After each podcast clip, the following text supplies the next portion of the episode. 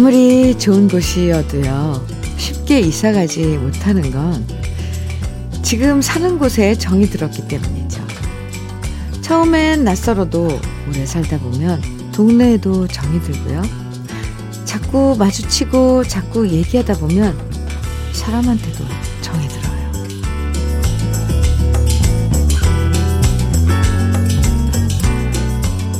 물론 정중에선 미운 정도 있고 고운 정도 있지만 정줄 사람 하나 없고 정든 동네나 정든 물건 하나 없으면 이 한여름에도 마음은 시려울 때가 생기죠.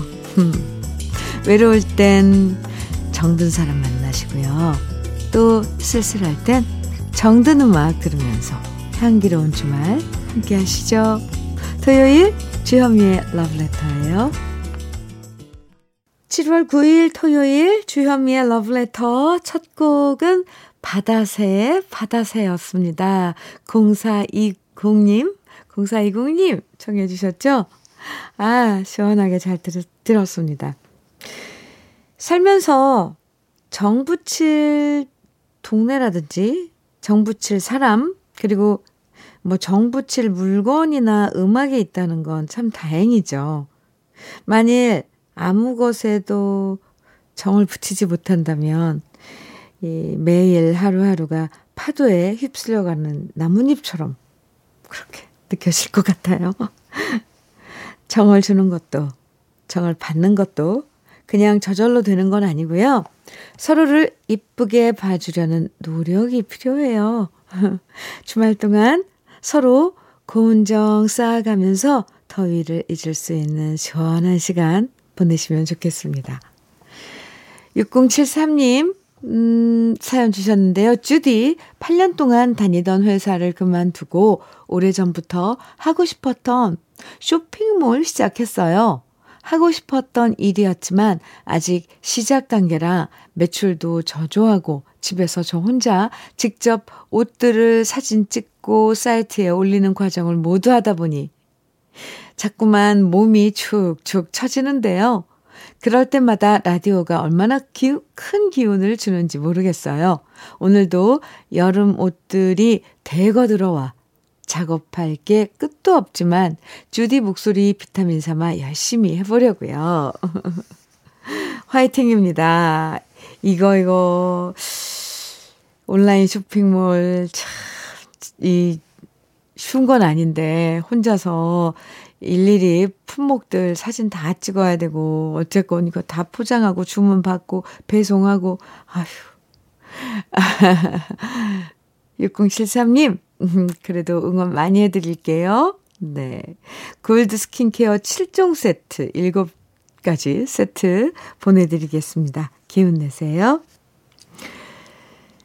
김원성님, 음, 오정선의 마음 청해 주셨네요. 그리고 1962님 박길라의 나무와 새 청해 주셨고요. 두 곡 이어드립니다. 주현미의 러브레터 함께하고 계십니다. 오정선의 마음 그리고 박길라의 나무와 새 두 곡 들으셨고요. 한주희님 음, 사연 주셨는데요. 현미 언니 지난번에 친정엄마와 심하게 언쟁이 있었어요. 화가 나니 감정이 주체가 안 돼서 제 목소리도 높아졌고 그렇게 엄마는 마음이 풀리지 않은 채 집으로 가셨죠. 그런데 남편도 사태가 심각하다고 느낀 건지 우리 두 사람 화해시켜준다고 저녁 식사 자리를 마련했는데요. 엄마는 결국 나오지 않으셨어요. 식사 자리까지 마련했는데 안 나오신 엄마한테 화도 나고 한편으로는 늙으신 엄마가 혼자 속 태우고 있으실 거 생각하니 신경도 쓰이네요. 그런데 자존심이 뭔지 먼저 전화 드리기도 망설여집니다. 어떻게 해야 할까요? 저도 답답하네요. 이렇게 하소연, 아, 네, 사연 주셨는데, 이 나이 드신 부모님과의 그 껄끄러운, 이 누구나 자식된 입장이면 한 번씩, 한 번이에요. 뭐 이게 여러 번 겪습니다. 어쩔 수 없어요. 아무리 부모님이어서 다 뭐, 아, 존경하고, 뭐 또 젊은 조금이라도 우리 자식이니까 참아야 되고 막 이런 게 막상 의견 충돌이 일어나면 절대 이렇게 이성적으로 생각이 안 돼요. 같이 화내고, 같이 소리 지르고, 한주희 씨.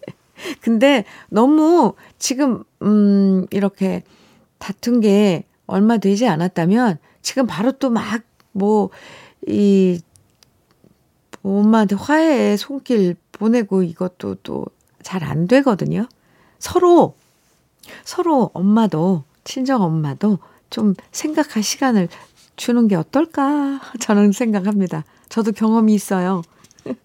그래서 좀 지나고 나면 어 지나고 나서 물론 자식된 자식된 우리가 먼저 이제 뭐 화해를 하자고 이 시도를 하겠지만 그러면 또 스르르 받아주시더라고요. 어쨌건 우리는 자식이니까 그리고 자식 이기는 부모는 없어요. 한주희님, 조금 시간을 가져보세요. 제 생각입니다. 너무 의기소침해 하지 마시고요. 괜찮아요. 괜찮아요.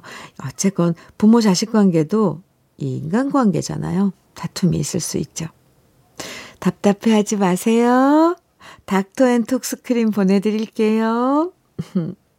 이지현님 사연 소개해 드릴게요. 주디, 제가 늦은 나이에 식당을 그만두고 40 후반에 광주 평동공단 현장에 취직을 했거든요.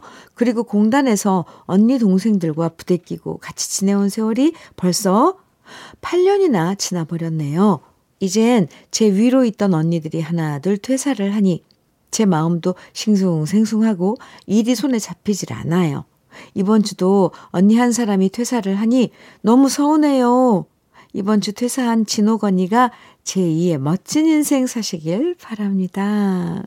이렇게 이지연님께서 이번에 퇴사를 한, 아, 이진옥, 진옥 씨, 네, 진옥 씨의 멋진 인생을, 음, 축하하는 사연이고요. 아, 지연 씨. 네. 지금, 어, 40대 후반에 광주로 내려가서, 음, 이렇게 직장을 다니신다는데, 예, 앞으로의 나날도 음, 제가 응원해 드리겠습니다. 그리고 역시 이지연 님께도 닥터앤톡스 크림 선물로 보내 드릴게요. 이수만의 파도 좋죠. 심순아 님께서 청해 주셨어요. 오, 오랜만에 들어요. 그리고 이선희의 나 항상 그대를 이 노래는 6424님께서 청해 주셨네요. 두 곡 이어드립니다.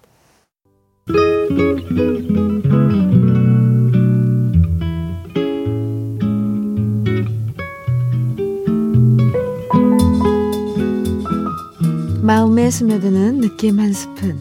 오늘은 김영랑 시인의 숲향기입니다.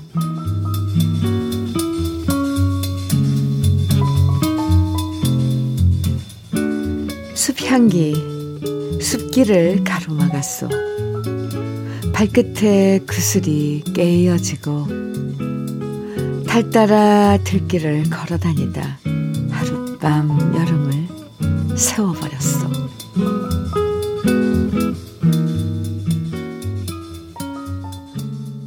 느낌 한 스푼에 이어서 들으신 노래 양혜은의 들길 따라서였습니다.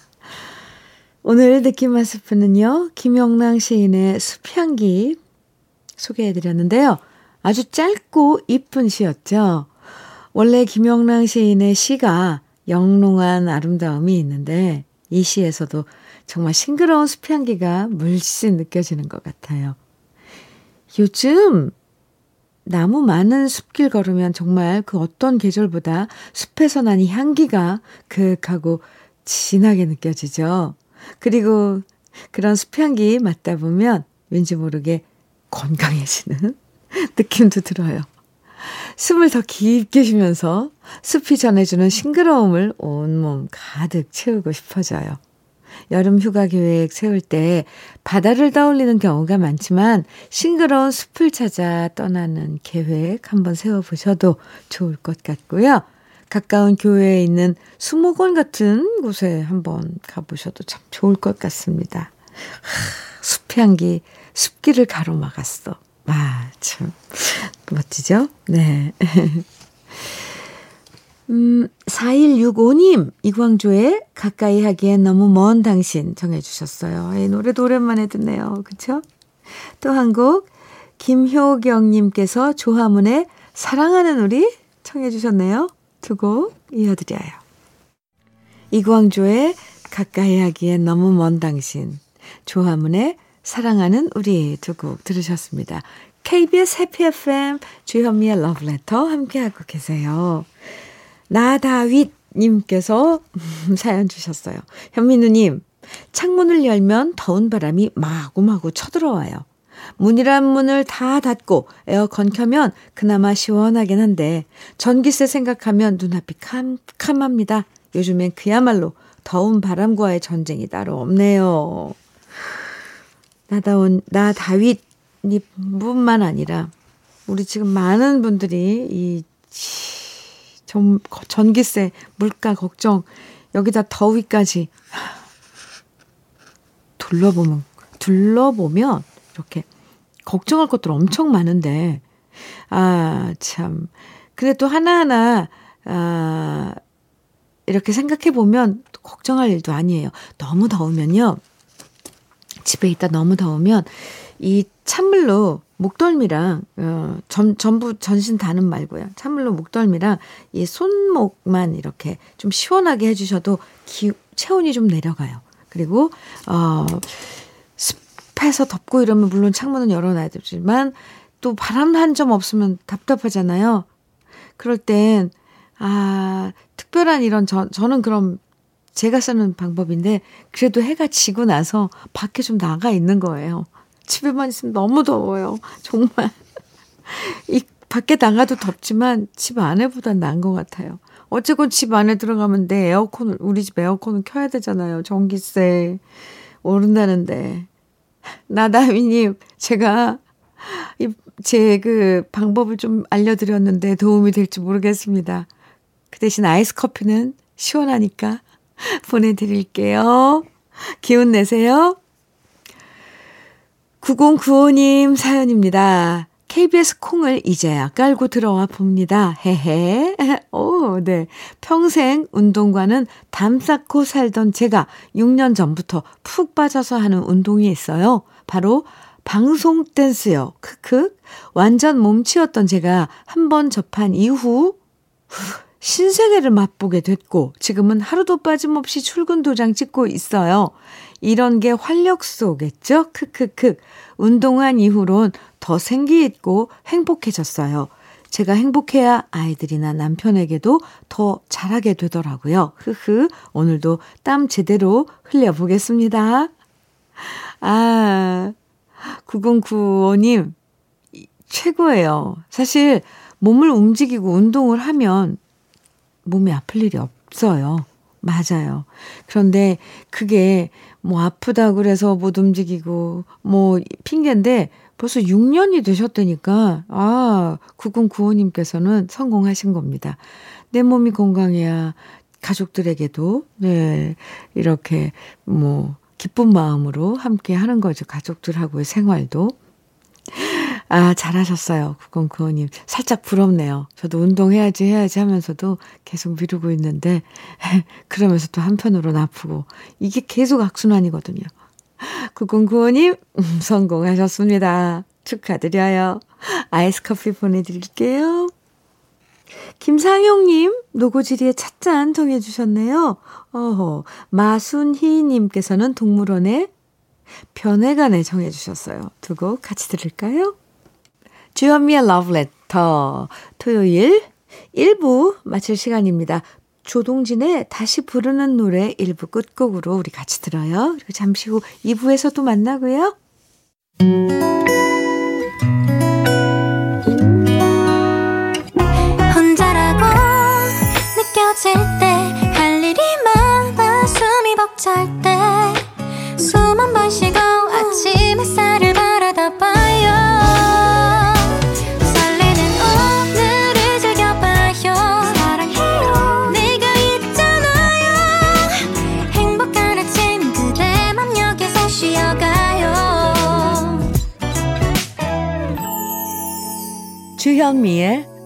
Love Letter.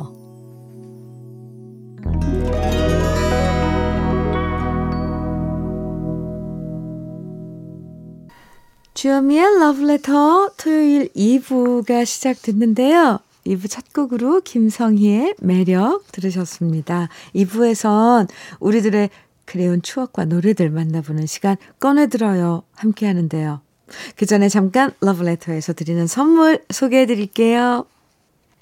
셰프의 손맛, 셰프 예찬에서 청양 맵자리와 도가니탕. 숙성 생고기 전문점 한마음 정육식당에서 외식 상품권. 에너지 비누 이루다 힐링에서 천연수제 비누. 주름 개선 전문 르누베르에서 손등 주름 개선 핸드크림. 하남 동네 복국에서 밀키트 복요리 3종 세트. 여성 갱년기엔 휴바이오 더 아름퀸에서 갱년기 영양제, X38에서 바르는 보스웰리아, 전통차 전문기업 꽃샘 식품에서 꽃샘 현미녹차 세트, 겨울을 기다리는 어부김에서 지주식 곱창 조미김 세트, 욕실 문화를 선도하는 때르미오에서 때술술 때장갑과 비누, 어르신 명품 지팡이 디디미에서 안전한 삼발 지팡이, 밥상 위의 보약 또 오리에서 오리 백숙 밀키트. 60년 전통 한일 스텐레스에서 cookware 3종 세트. 한독 화장품에서 여성용 화장품 세트. 원용덕 의성 흑마늘 영농조합 법인에서 흑마늘 진액. 주식회사 한빛코리아에서 헤어 어게인 모발라 5종 세트. 판촉물 전문 그룹 기프코 기프코에서 KF94 마스크 명란계의 명품 김태환 명란젓에서 고급 명란젓, 건강한 기업 HM에서 장건강식품 속편한 하루, 주름 개선 화장품 선경 코스메디에서 바르는 닥터앤톡스 크림을 드립니다. 그럼 광고 듣고 올게요.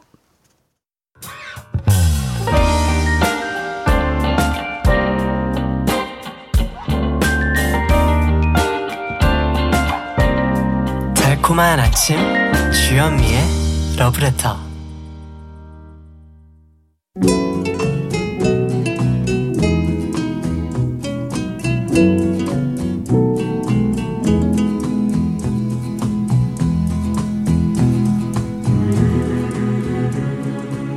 그리운 추억과 노래를 다시 꺼내서 만나봅니다. 토요일에 함께하는 꺼내들어요.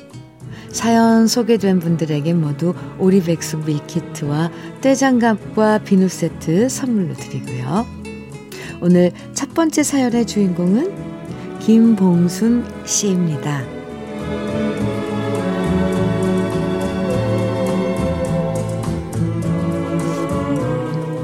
안녕하세요. 저는 1990, 1984년에 중학교를 졸업하고 가정 형편 때문에 고등학교 입학을 포기한 채 사명전자라는 회사에 입사를 했답니다.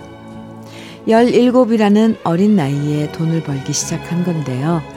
처음으로 사회생활을 시작했던 그때의 제 4번은 8402181이었습니다. 35년이란 긴 세월이 흘렀는데도 저의 4번은 늘 기억 속에 있네요. 주야 이교대하는 직장이라 어린 저에게는 참 힘들었습니다. 야간 근무를 할 때 새벽 3시가 넘으면 졸음이 쏟아지기 시작하는데 진짜 장난이 아니었어요. 졸다가 혼나기도 하고 쏟아지는 졸음을 애써 참으며 일하다 보면 다른 친구들은 학교 다니고 공부하는데 나는 왜 여기서 이렇게 잠도 못 자야 하나 싶어서 서럽고 많이 울기도 했지요. 하지만 조금씩 직장 생활에 익숙해질 무렵 1년에 한 번 돌아오는 회사 창립 기념일 날 부서 노래자랑을 했는데요. 예선을 거쳐서 10명의 본선 진, 진출자를 선별하는데 저도 얼떨결에 출전해서 박상규 씨의 조약도를 불렀는데 덜컥 예선을 통과한 거예요. 그러자 우리 부서 계장님께서는 저에게 본선에서 상을 받으려면 노래 연습을 해야 한다며 점심시간마다 우리 부서 직원들 앞에서 제게 노래를 계속 시키셨답니다. 계장님께서는 제가 이 부분에선 좀 더 감정을 넣어야 된다. 마치 지금의 매니저처럼 저를 지도해 주셨는데요. 드디어 본선 날이 찾아왔고 저는 가슴이 콩닥콩닥 뛰고 손은 떨리고 다리는 후덜덜 떨려왔습니다. 그때 우리 노래자랑 대회에 개그맨 엄용수 씨가 와서 사회를 봐주셨는데요. TV에서만 보던 연예인을 직접 보니까 더 떨리더라고요. 그래서 제게 무슨 질문을 했는데도 전혀 들리지가 않고 뭐라고 대답했는지 하나도 기억이 안 나요. 그리고 화려한 조명을 받으며 노래를 불렀는데 어떻게 노래를 마쳤는지 기억이 안 나고요. 결국 1, 2, 3등에는 들지 못했답니다. 그래도 그때 본선 진출 기념으로 참가자에게 주는 밥솥을 받아와서 오랫동안 잘 사용했던 기억이 나네요. 지금도 박상규 씨의 조약돌 노래만 나오면 친구들은 저에게 네 노래다 라고 말하는데요.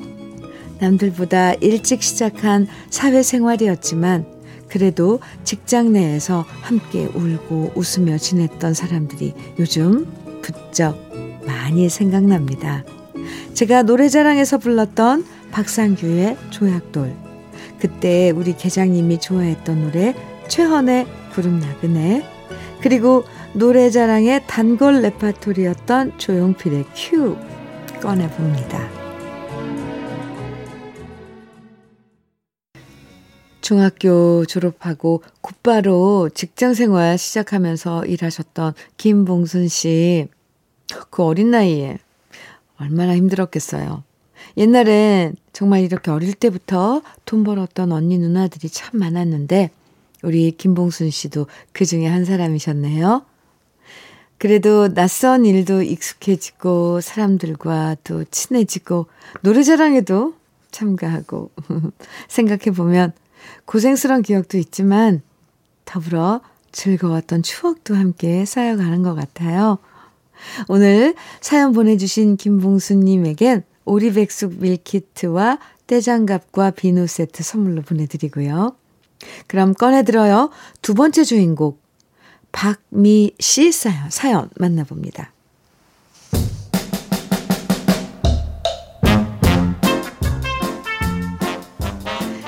7월 2일 한 차례 장마가 지나간 후 아침을 먹고 더위를 피할 겸 딸과 함께 대형 마트에 갔습니다. 더울 땐 뭐니 뭐니 해도 에어컨 빵빵하게 나오는 마트 구경이 피서엔 제격이죠. 딸아이와 이것저것 구경함, 구경하면서 쇼핑을 하는데 한쪽에서 웬 여자분이 마이크를 잡고 행사 상품을 판매하고 있더라고요. 얼핏 봤는데 그 얼굴이 어디선가 많이 본 것 같기도 하고 낯이 익은 거예요. 도대체 누구지? 기억이 가물가물했는데 예전 같으면 그냥 지나쳤겠지만 아줌마가 되면서부터 제가 궁금한 건 못 참는 성격이 됐거든요. 그래서 그분한테 다가가서 물어봤죠.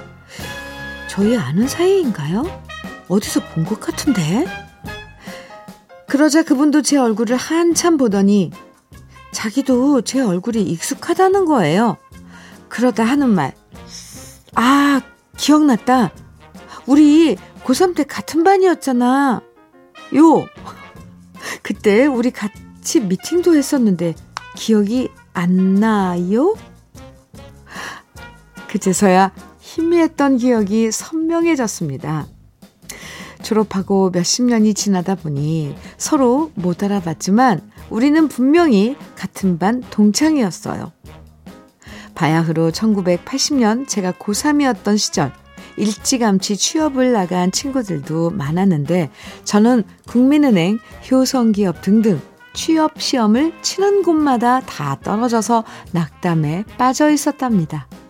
바로 그때 이 친구가 청주에서 최고의 명문고인 청주고 남학생들과 미팅을 하자고 제안했고요. 그렇게 우리 반 6명과 청주고 남학생 6명은 12월 12일 한방눈이 많이 내리는 날 중국집에서 미팅을 했답니다. 첫 미팅이라 설레는 가슴을 한가득 안고 미팅 장소에 갔지요. 그 시절엔 파트너 구할 때 각자 소지품 하나씩 꺼내 교환했는데 유난히 인상이 험상궂은 남학생이 한 명 있더라고요. 그래서 내심 저 친구만 안 걸리면 좋겠다 생각했는데요. 아플사 그 친구가 저의 짝이 돼버린 거예요. 속상한 저는 밥만 먹고 집에 가야 된다고 말하면서 시내버스에 탔는데요. 그 남학생이 저를 따라 버스에 타는 거예요. 그리고선 이대로 헤어지긴 아쉽다며 어디 가서 차라도 마시거나 더 놀자고 자꾸 쫓아오는데 왜 그렇게 무섭던지요. 결국 저는 버스에서 내리자마자 100m 달리기 하는 것처럼 냅다 도망쳤고요. 그 남학생도 포기하지 않고 저를 쫓아 뛰어왔고 저는 젖 먹던 힘까지 다 쥐어짜면서 집으로 돌아온 다음 엄마한테 대문 잠그라고 난리를 쳤었답니다. 남들은 첫 미팅이라고 하면 로맨틱한 추억을 떠올릴 텐데 저는 그 미끄러운 눈길을 도망치듯 뛰었던 기억밖에 없네요. 지금 생각해보면 제가 너무 순진해서 그랬던 것 같아요. 너무 뜻밖의 장소에서 만난 고3 시절의 동상, 동창생 덕분에 다시 새록새록 떠오른 저의 첫 미팅의 기억이 정말 새로웠고요. 저의 고3 시절 추억의 노래들 오랜만에 꺼내봅니다. 희자매의 그 사람 바보, 이치현과 번님들의 또 만났네, 이정희의 파이아이야. 정말 세상은 넓고도 좁다는 말 맞네요. 그죠? 마트에 가셨다가 거기서 1980년에 고3 같은 반이었던 동창을 만나시다니. 아, 근데 진짜 알아본 게 신기하네요. 42년 전에 같은 반 친구 얼굴 저도 갑자기 보면 완전 가물가물할 것 같은데 그분이 박미 씨의 첫 미팅도 함께 했던 친구였네요. 그나저나 첫 미팅에서 전 왜 이렇게 우스워요. 그렇게 냅다 도망친 박미 씨도 놀랐겠지만 그 청주고 남학생도 왜 저렇게 도망칠까? 진짜 당황스러웠을 것 같아요. 근데 이 그 청주고 남학생도 순진한 거죠. 그거 도망친다고 달린다고 막 또 달려서 쫓아가니. 아, 참, 모두 그땐 그렇게 순진했던 시절이었네요. 음, 사연 보내주신 박미님에게도 선물 보내드리고요. 그럼 꺼내들어요. 세 번째 주인공 박병호님 사연 만나봅니다.